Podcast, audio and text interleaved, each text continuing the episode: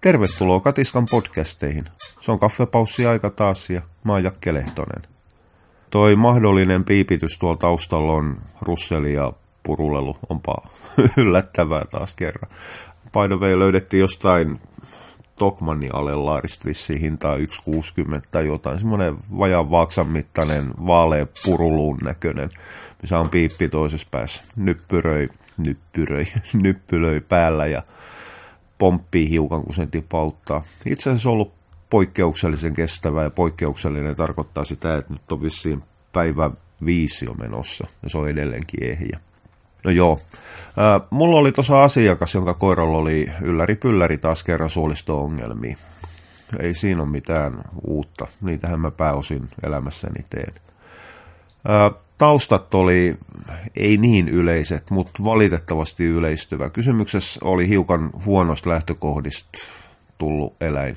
Ei reskiu tällä kertaa, palataan niihin hiukan myöhemmin, vaan tyypillinen suomalainen kodinvaihtaja. Pidetty pikkasen kehnosti. Se, mikä siitä teki hiukan eh, epäpoikkeuksellisen. Voi jumala, mitä taas.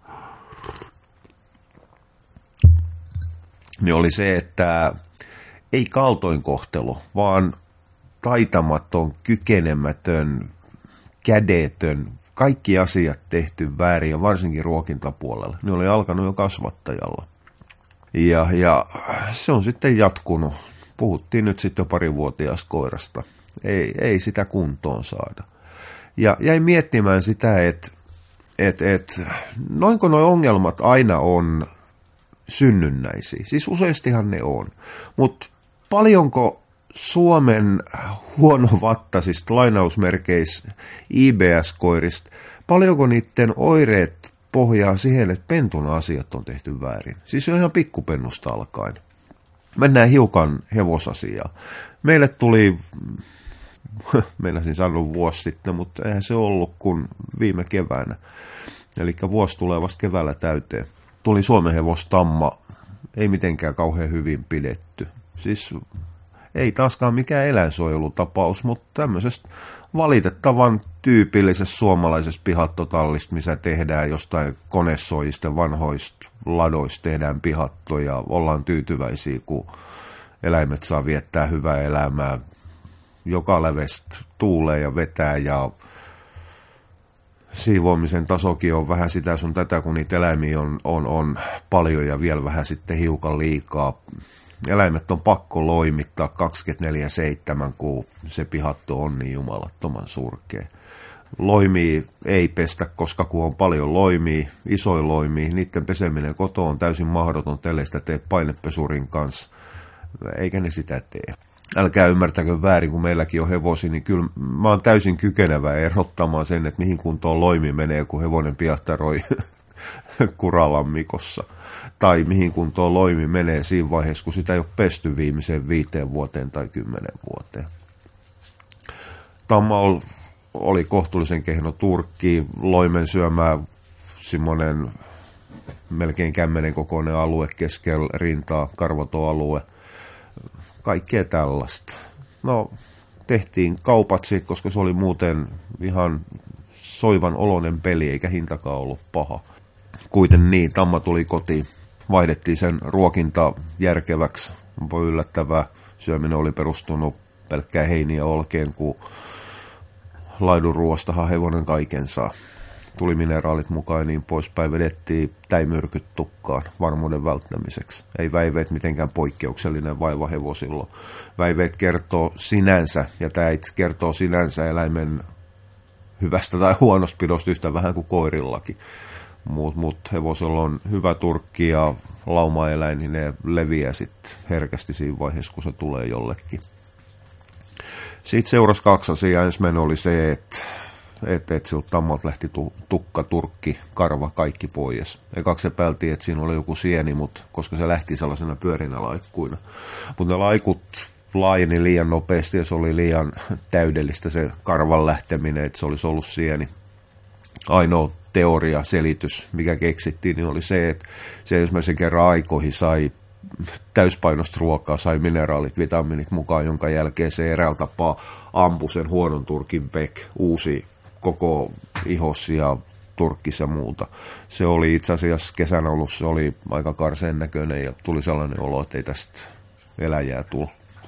Ei se mitään, nyt sillä on ihan tolkuttoman hyvä karva päällä. Ihan älytön. Se toinen, mikä siitä seurasi, oli tietysti se, että se lihossa semmoinen 150 kiloa. Ja, ja hevosihminen vissiin tietää hiukan paremmin tavalliskoira-ihmistä, että mitä 150 kiloa tarkoittaa suokkitammassa. Nyt se on todella hyvän näköinen eläin. Mutta sitä kiusasi ihan päivästä yksi alkaen huono vatta. Hevosilla ripulointi, löysä vatta, hirvittävä vesimäärä on huonompi asia kuin koirilla. Useimmiten koirilla semmoinen jatkuva löysyys on ihan aidosti, se on enemmänkin kosmeettinen haitta. Toki se kertoo siitä, että suolisto ei ole kunnossa tai ruoka ei ole kunnossa. Mutta se itse löysyys ei sinänsä aiheuta sille koiralle mitään sen suurempi. Ihmiset pelkää hirvittävästi ruoan sulavuutta ja vitamiineja. Mm, toki niiden imeytyminen kärsii kanssa, ei siitä ole kysymys, mutta ei se ole niin oleellinen asia koiralle. Se saadaan se hiukan nopeasti toimiva suoli ja vähän vähäisempi imeytyminen saadaan katettua ihan määrän kanssa. Siksi toiseksi ei löysyys itsessään kerro siitä, että imeytyykö vai ei. Koiralla voi olla ulosteet ihan täydellisiä ja se ei imeytä yhtään mitään, kun entsymitoiminta pissii ja suoli ei päästä läpi ja niin poispäin. Hevosen ruoansulatus perustuu huomattavan vahvasti bakteeritoimintaan ja varsinkin umpisuolen bakteeritoimintaan. Ja jatkuva löysyys kertoo, että se bakteeritoiminta on rikki.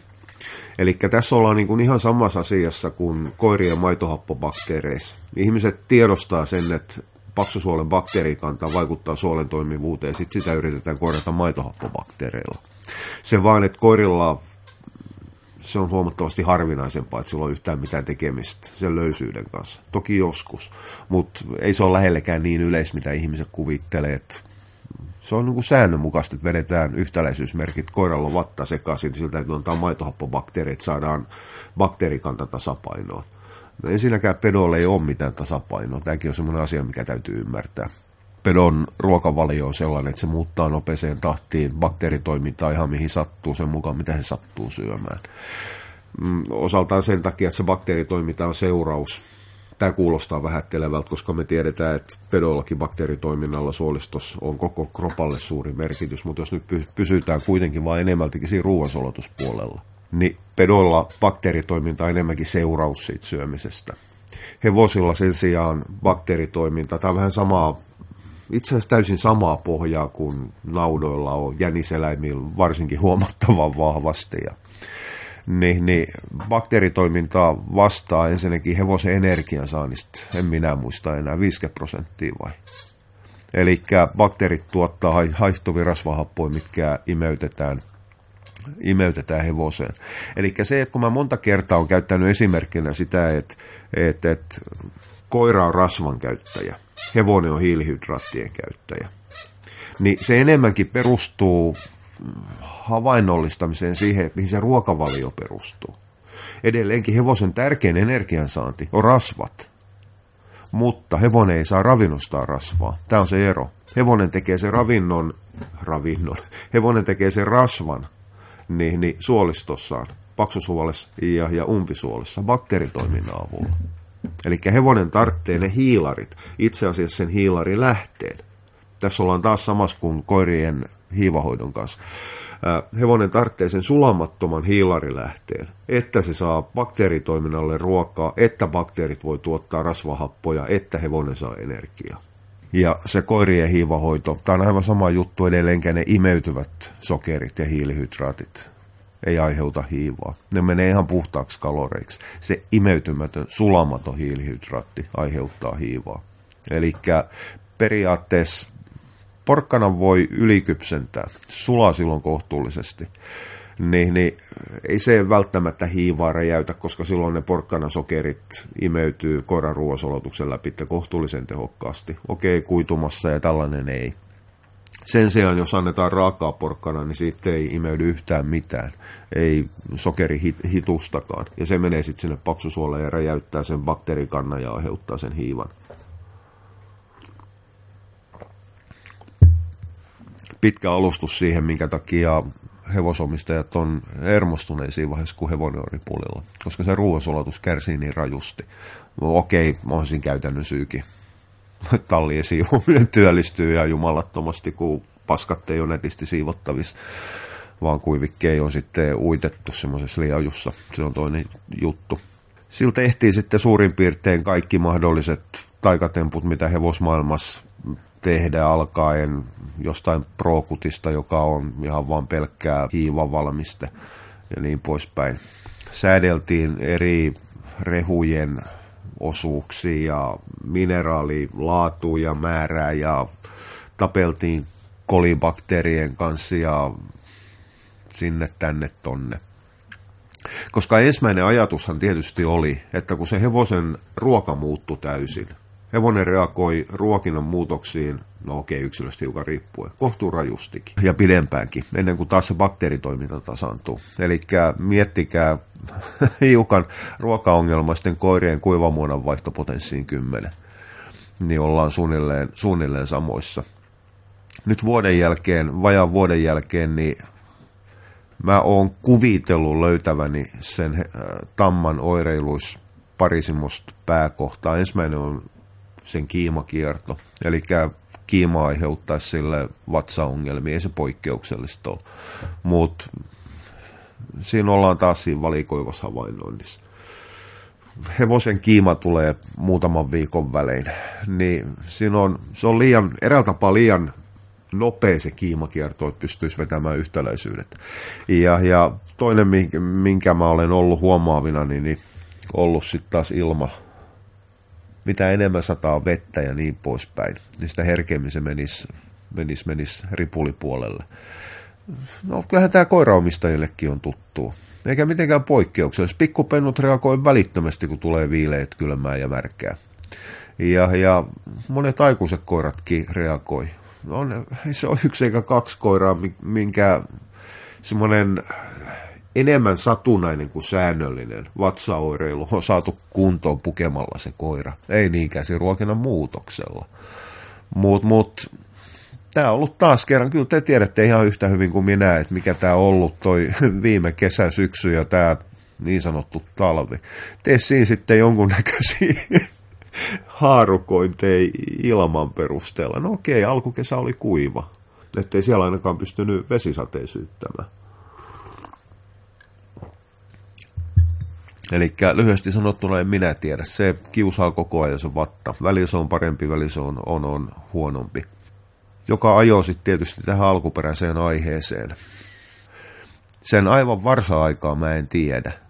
Tosin hevosen varsa-aika on niin paljon pidempi kuin mitä koiran pentuaikaa, että sieltä on vaikea ottaa mitään johtopäätöksiä. Tosin me voidaan kiertää kartaa sen kanssa, että jos pikkupennun vierotusaikana, joka kestää noin kaksi viikkoa, kolme viikkoa maksimissaan, tehdään virheitä, mitkä heijastaa koko sen loppuelämään. Niin mitä sitten me tehdään eläimellä, mikä pysyy maidon kanssa semmoinen puoli vuotta, kahdeksan kuukautta.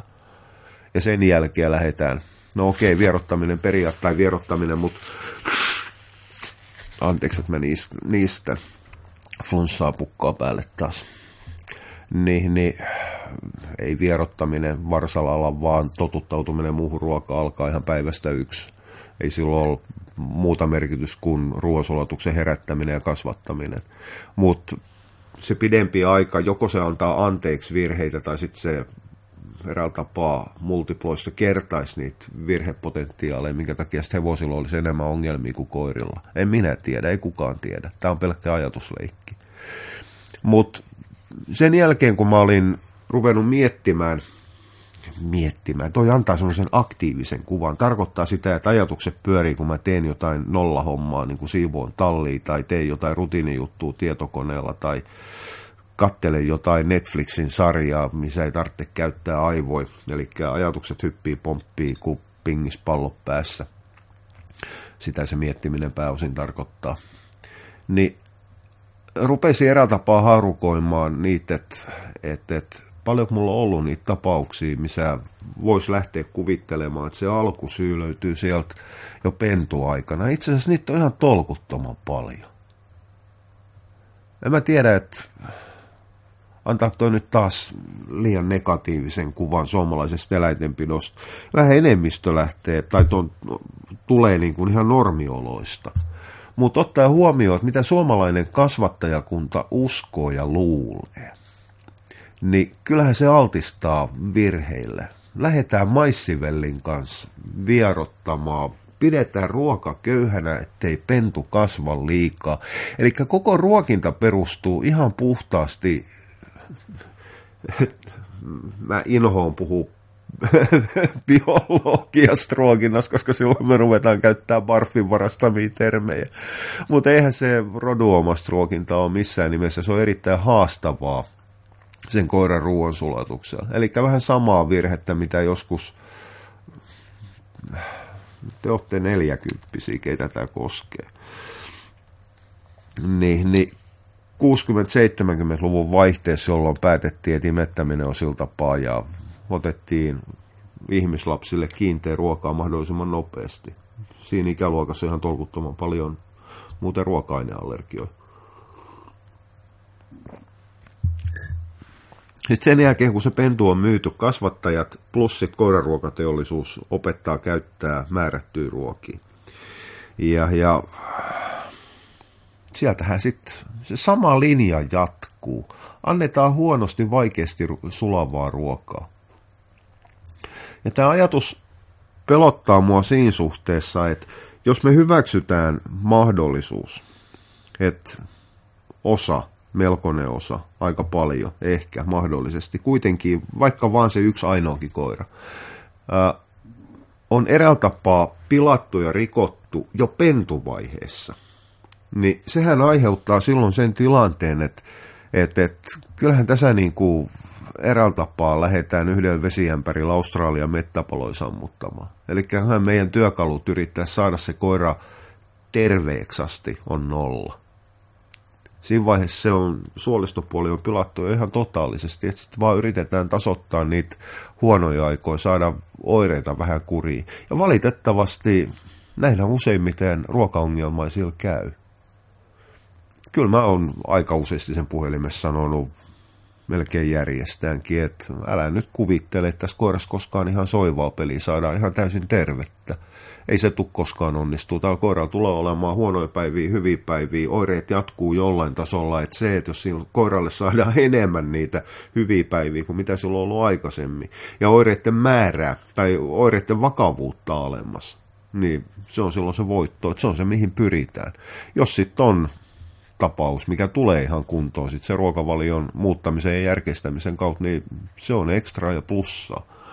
Mutta mut, kyllähän mä oon hiukan huolissani katelun näitä lainausmerkeissä kollegojen mainoksia, kun maitohappobakteereilla ja, ja, ja hapankaalilla ja porkkanavellilla ja milloin milläkin parannetaan IPD-koiria ja muita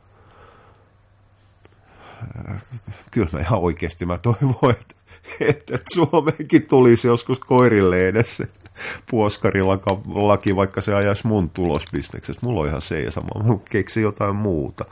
Mutta sais nämä ruohonjuuritason, ja tällä mä en viittaa sitten arjen tasolla toimiviin yrittäjät ja yrittävät saataisiin järjestykseen kuriin Herran nuhteeseen ja anteeksi, nyt mulla on pakko kiroa helvettiin tästä bisneksestä. Ne tekee niin paljon vahinkoa, että te ette edes tiedä.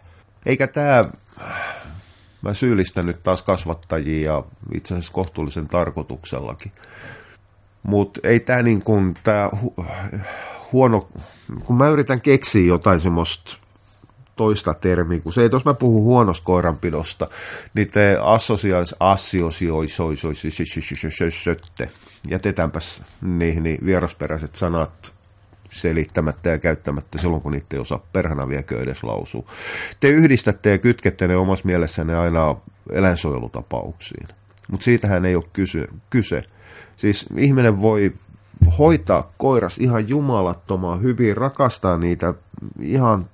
jopa liiallisuuksiin, tehdä omasta mielestään asiat niin hyvin kuin pystyy, niin että se koira saa kaikki parhaimmat eväät elämälle ja elämään.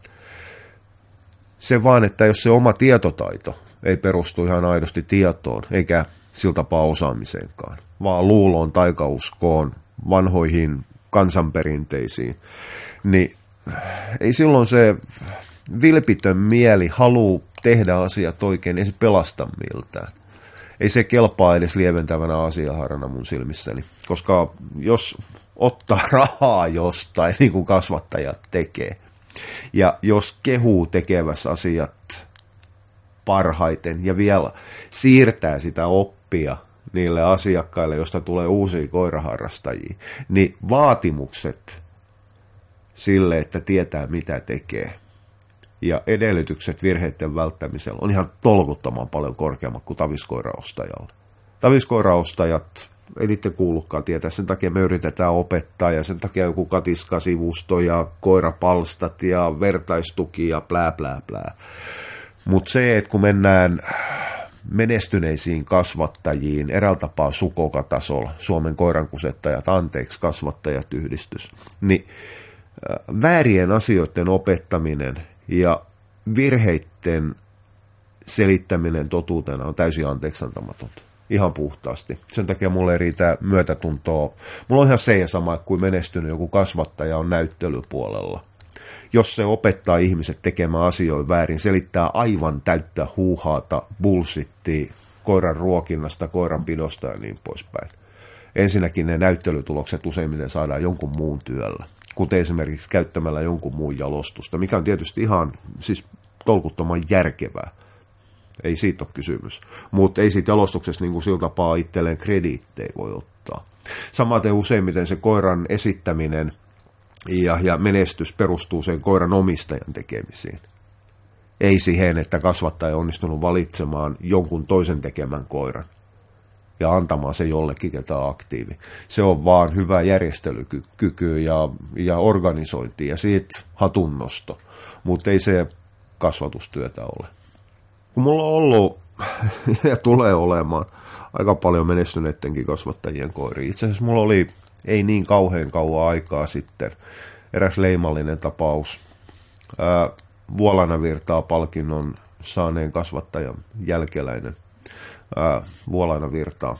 Vuolas Virta-palkinto, Kenneliiton palkinto menestyneillä, menestyneillä kasvat tästä nuhasta flunssasta ei tule yhtään mitään.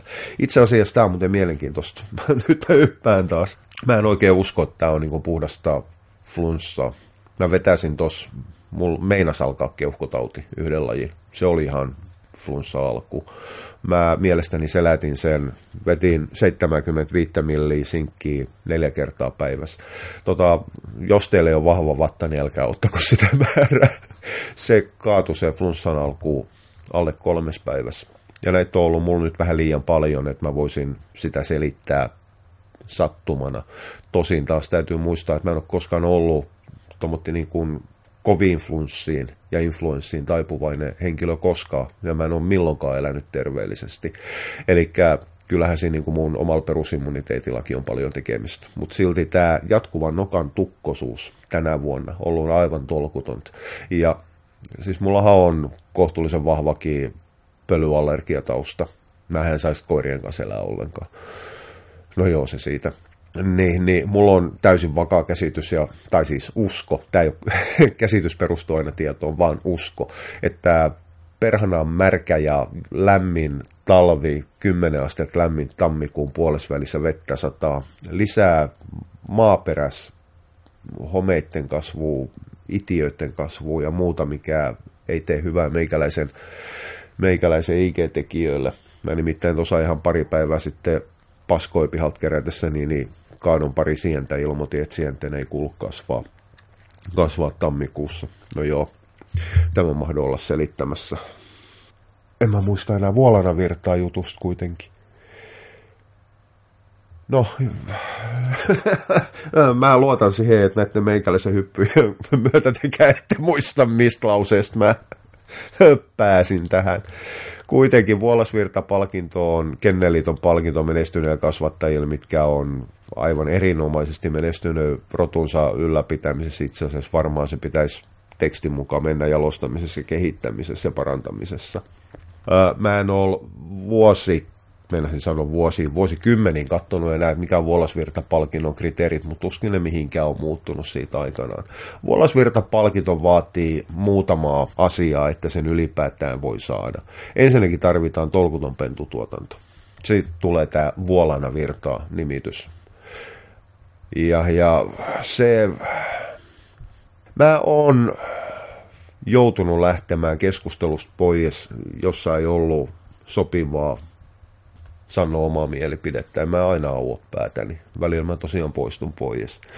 Missä menestyneet näyttelykasvattajat arvosteli pentutehtailu. Ja kun mä tiesin, mitä pentumäärin niistä jokainen teki vuodessa, ja mikä niiden eräällä tapaa semmoinen keskimääräinen laatutaso oli, niin totesin, että tämä, tämä keskustelu ei, mulle, ei kuulu mulle patakattilaan soimaan. Mutta mut, se vaatii kohtuullista määrää pelkällä määrällä ei vielä Vuolasvirta-palkintoa saa, vaan se vaatii omistajilta aktiivisuutta. Omistajilta, ei kasvattajilta, omistajilta. Mutta tokihan se, että kun siellä on hyvin vahvasti painotettu näyttelymenestystä, totta kai näyttelythän mittaavat suomalaista koirajalostusta ja sen saavutuksia ja muuta lässy, lässy, läpätilää niin, niin jos se mittaisi, niin kieltäkää Juman kautta jokainen vattaongelmainen, jokainen kortisonilla oleva ja niin poispäin. Ai niin, kortisoni olikin niin, niin kiellettyä listaa doping-testien myötä. Ruvetaanko keskustelemaan Kenneliiton doping-testausaktiivisuudesta? Ei ruveta. Täytyy tulla kohtuullisesti näyttelyjalostus. Pelkällä, ihan pelkällä näyttelyjalostuksella ei pärjää hiukan rodusta riippuen, vaan siellä täytyy olla hiukan tuloksia, mitkä edes pikkasen viittaa käytös ja, tai käyttö- ja luonnepuolelle, mutta niiden painotus on ollut käytännössä nolla. Kyllähän se niin kuin messarimenestyksellä Vuolana virtapalkinto haetaan. Ja mä oon pitkään ollut siis mä en tule koskaan saamaan Vuolana virtaa palkintoa. Ei, siis vaikka mä rupesin tekemään kenneliton koiri, niin no can do. Ei, ei, ei pystyisi tulemaan. Jo pelkästään sen takia, että mä en harrasta näytelmiä. Eli kyllähän, että jos oot eri mieltä, niin voit kääntää tämän ihan, ihan vapaasti niin päin, että mä olen ihan tolkuttoman kateellinen, kun mä en koskaan pääs pokkaamaan sitä Helsingin messariin joka tapauksessa mä oon ollut pitkään sitä mieltä, että jos kerta halutaan antaa palkinto, joka mittaa suomalaista jalostustyötä, ja joka annetaan kasvattajalle, joka tekee poikkeuksellisen paljon töitä ja saa näyttöjä niin, niin oman rotunsa tilanteen kehittämisestä, parantamisesta, ylläpitämisestä, niin se pitäisi olla eräältä tapaa indeksipohjainen palkinto. Eli silloin niiden koirien terveystulokset, terveystila ylipäätään, siis viralliset terveystulokset ei kerro aidosti rodun terveystilasta yhtään mitään. Valitettavasti. Ne kertoo ainoastaan muutamasta mitta-arvosta, jotka on päätetty olevan perinnöllisiä. Hemmetin tukkonen nenä. Muut, muut suolisto-ongelmat ei ole. Eli kyllähän näitä on. No joo, mä meinasin sanoa jotain, mitä mun ei pitänyt, nielasin sen, sen, sen takas. Niin, niin silloin sen kasvattajan pentutuotannon tarvitsisi olla ei säännönmukaisesti, mutta edes keskiarvona parempaa kuin mitä rodun kanta on. Siis jokaiselle kasvattajalle tulee paskoipentui. Niitä vaan tulee. Ja samaten joku pentue olisi saanut jäädä tekemättä niin paperilla kuin sitten se reaalituloksen kanssa, kun ne on kasvanut vähän ne koirat. Niitä on tullut jokaiselle, niitä on tullut mullekin. Yksi pentue oli sellainen, mikä olisi ihan totaalisesti saanut sitten, se oli aivan täydellinen katastrofi. Ja se paperilla ollut. Paperilla se oli ihan pirun hyvä. Mutta paperi ei sillä tapaa siirry genetiikkaan, eikä siihen koiran ilmiasuukaan.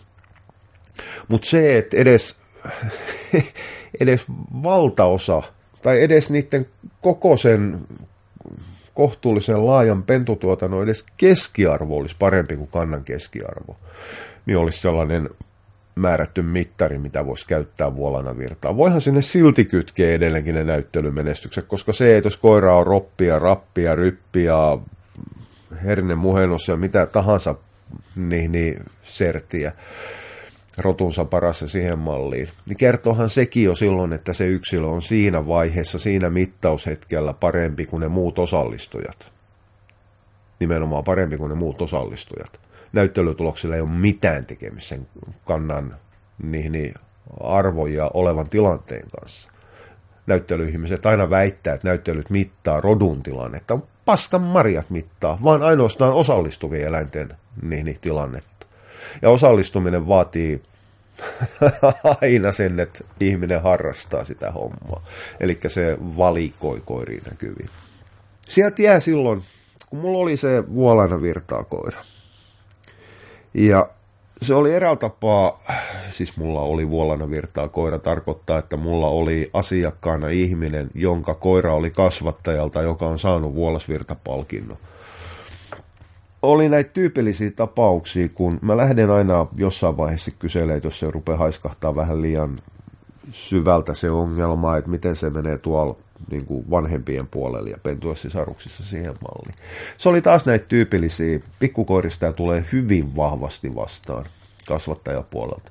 Vanhemmat on täysin terveitä, kuhan ne syö trovetin peuraperunaa. Ja kuhan kotona on sitten jatkuvasti suolistoantibiootti ja mielellään myös kortisoni se, että me saadaan koira oireettomaksi erikoisruokavaliolla, mahdollisesti lääkkeiden käytön, ei se todellakaan tarkoita, että se on terve. Se on sen, sille koira yksilölle se on ihan jumalattoman hyvä asia, jos me ollaan saatu oireet pois ruokavaliolla. Mutta ei se siitä tervettä tee.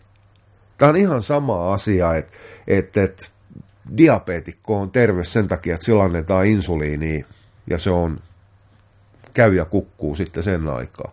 Tai kilpparin vajaatoiminnassa koira muuttuu terveeksi sen takia, että me otetaan tyroksinin purkista. Ei muutu, se koira on edelleen terve. Me ollaan saatu hoidettu tai lääkitty ne oireet näkymättömiin, mutta ei se terveeksi ole muuttunut. Ja, ja tämä on semmoinen, siis kyllä mä toisaalta ymmärrän jalostajien, kasvattajien, jalostajien, mitä jalostajia, kasvattajien ajatusmaailman tässä ne on panostanut siihen yhteen jalostusyksilöön aikaa vaivaa ja nimenomaan toiveita ja unelmia aika paljon.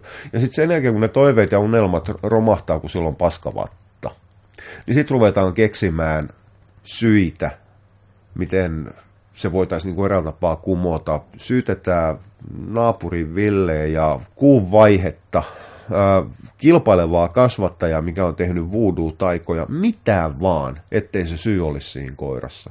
Ja jos saadaan ne oireet piiloon ruokavalion kanssa, niin silloin voidaan unohtaa kokonaan se sairaus ja todeta, että koira on parantunut. Tämä on siitosmateriaali, mä saan tehty tällainen 1800 euron kappalehintainen pennut, johon mulla on kolmen vuoden jonotus. Siitähän tässä on kysymys, jos nyt ihan rehellisiä ollaan. Ja pahin oire tässä on se, että sitä ruvetaan vähättelemään. No, tämä on tämmöinen rotu. Tämä nyt on hiukan huono vatta nyt. Nämä on tällaisia. Nämä on niin, niin nirsoja. Se kuuluu tähän rotuun, että ne ei voi syödä. Nämä on niin alkukantaisia, että nämä ei voi syödä ollenkaan viljaa. Näille täytyy antaa vaan perunaa. Ja niin poispäin. Kyllä te, te tiedätte kaikki nämä selitykset. Jonka jälkeen me ollaan taas takaisin siinä alkuvaiheessa – että johtuuko koirien suolistovaivat siitä, että ne on rikottu jo pentuna. Valitettavasti tämä menee silloin vielä vähän pidemmälle. Onko koirien jatkuvat lisääntyvät suolistovaivat suluissa allergiat, vaikka ne ei ole allergioita. Ja eläinlääkärit, ihan oikeasti, opetelkaa perkele ammattinen alkeet ja lakatkaa Juman kautta diagnosoimasta allergioita ennen kuin teillä on allergia. Ihan oikeasti, te olette lääkinnän ammattilaisia. Luoja varjelle, maalikon täytyy vääntää teille rautalankaa. Hävetkää hiukan aikuiset ihmiset. No onhan se tietysti paljon mukavempaa lyödä Juman kautta se 270 tai mahdollisesti yli 600 euron lasku asiakkaan eteen ja sanoa, että täällä koiralla on ruoka-aineallergia. Kun todetaan, että hm, mä en ihan tarkkaan tiedä, mikä tätä koiraa vaivaa, mutta ei tämä suolisto kunnossa ole. 600 euroa kassan kautta kyllähän me kaikki tiedetään, että se omistaja hyväksyy sen allergiadiagnoosin, vaikka se on virhediagnoosi ja osoittaa huomattavan matalaa moraalia, kehnoa etikkaa ja helvetillistä ahneutta. Ja sama asiakas suuttuu, jos eläinlääkäri toteaa, että en minä tiedä mikä tätä vaivaa, maksa laskuja ja ostat tossi vastaanotolta säkki. Ei kun ihan oikeasti mulla palaa jatkuvasti pinna näiden allergioiden kanssa. Se on järkyttävää siihen tarttisi jonkun puuttua, mutta eihän ne puutu. Ruokavirastoa ja Tukesi ja Tekesi ja Fimea ja ketään muutakaan kiinnosta, koska siellä on eläinlääkärit, mitkä valvoo niitä. Anteeksi, että mä rakennan salaliittoteoriaa, mutta mut, mut se on ihan oikeasti sellainen pieni pieni pyöri, mikä rakentaa sitä salaliittokäsitystä hyvin vahvasti. Eli näinhän nämä salaliittoteoriat syntyy. Mutta joka tapauksessa, niin ollaanhan me silloin, silloin tilanteessa, että, että, että kun jalostukseen käytetään koko ajan huonovattaisia koiria, niin me saadaan geneettisesti vahvaa alttiutta huonolle vatsalle. Ja huono vatsa on totta kai synonyymi kaiken kattaville erittäin laajalle, laajalle kirjolle ruoansulutusoireilta. Ja sitten kun se vielä hoidetaan se pentu kehnosti, kehnosti merkityksellä ei tehdä asioita, joita kuuluu tehdä sen takia, että ne täytyy tehdä niin sitten on lopputulos se, että foorumit on täynnä ihmisiä, mitkä huutaa apua ja, ja, ja tarvitsee sitä apua, että saataisiin se koira kuntoon. Hyvä puoli on se, että edelleenkin suolisto-ongelmaiset koirat on vähemmistönä koirakannassa. Mutta meillä ei ole mittari, me ei tiedetä paljon koirissa on, on, on suolistovammaisia. Meillä on selvä mittari, me tiedetään suurin piirtein mikä on kuvatuista koirista – dysplasian määrä. Ja sitten voidaan arpoa, tai tiedetään nyt suurin piirtein Kenneliiton tilastoissa, että kun kuvat menee virallisena, paitsi jos ne on nyt näitä agilitin takia otettuja diagnosoitavia kuvia, että voiko sen koiran kanssa harrastaa, vaikka sillä olisi C-lonkat, joka tarkoittaa suomeksi sitä, että noin melkoisen osa, iso, iso osa niistä on niitä niin sanottuja välikuvia, jonka mukaan päätetään, että tehdäänkö sille koiralle sitten se virallinen lonkkakuva vai ei, jonka jälkeen sitten saadaan kasvattajalle tulokseksi, että silloin sakemanneis ihan virusti ja alonkkasi. No joo, nämä on näitä. Eli ollaan omalla puolella tai eri asiassa ihan samassa ongelmassa. Manipuloidaan tietoa, että saadaan paska näyttämään konvehdilta. Mutta meillä ei ole mitään mittaria, että me tiedetään, mikä on ruoansolutusongelmaisten määrä. Meillä ei ole myöskään mitään sellaista testiä, mitä voitaisiin käyttää Kenneliiton puolella. Eli kyllä se on niin kuin umpikuja siinä suhteessa. Tietysti olisi huole- mukavaa, että eläinlääkärillä olisi velvoitusilmoillisuus Kenneliittoon. Sitten aina kun koiralle joudutaan antamaan tulosiini tai kortisoni. Ää, eihän sellaista voi tehdä, luoja varjelle eikä saa. Kenneliitto ei ole mikään DDRn stasi eikä eikä edes viranomainen Suomessa. Toivon mukaan siitä ei koskaan viranomaiset tule, vaikka Kenneliitto yrittää hippoksen asemaa itselleen. Ja valitettavasti tulee onnistuu siinä, mutta sellaista se on.